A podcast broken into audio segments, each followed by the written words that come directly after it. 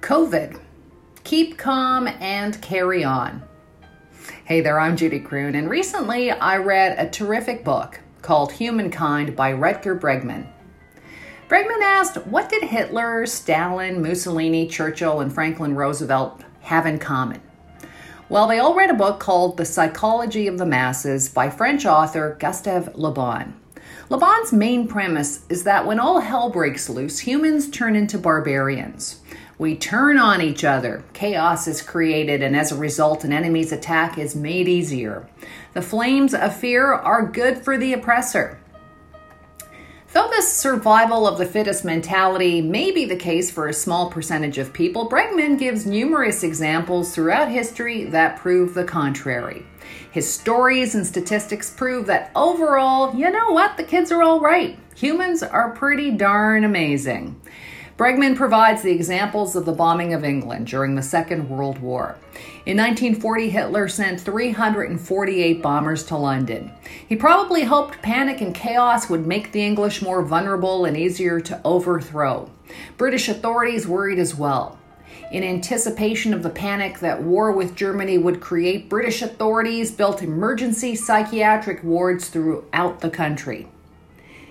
Yes, as expected, the bombings were horrific. London alone suffered 40,000 casualties. However, the psychiatric wards, for the most part, remained empty. Churchill encouraged the Brits to keep calm and carry on. The English tried to live their lives as normally as possible. The trains continued to run, people shopped, kids played. In fact, some people reported feeling psychologically better off than before the bombing started. Suicide rates were down and alcohol abuse decreased. So, why the strange reaction in the face of death and fear?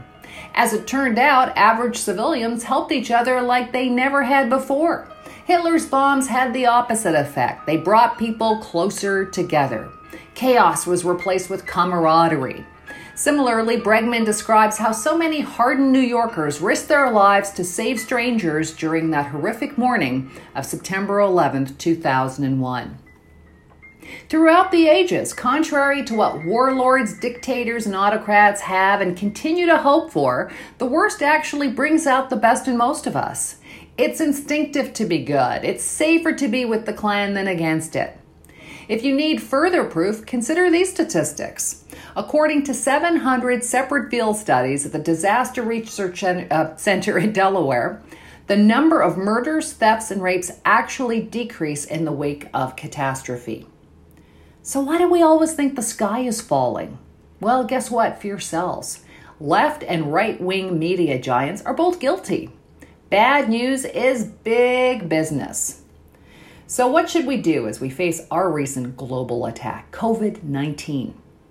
Perhaps we should continue to exercise caution, listen to the scientists, and hey, every now and then, and trust me, I'm guilty of this too, let's turn off CNN. Bye bye, Anderson Cooper. I love you, but I gotta take a break. Keep calm and carry on. And hey, if it doesn't hurt to crack a smile every now and then, then I don't know what you're doing. Until next time, laugh long and prosper. I'm Judy Croon.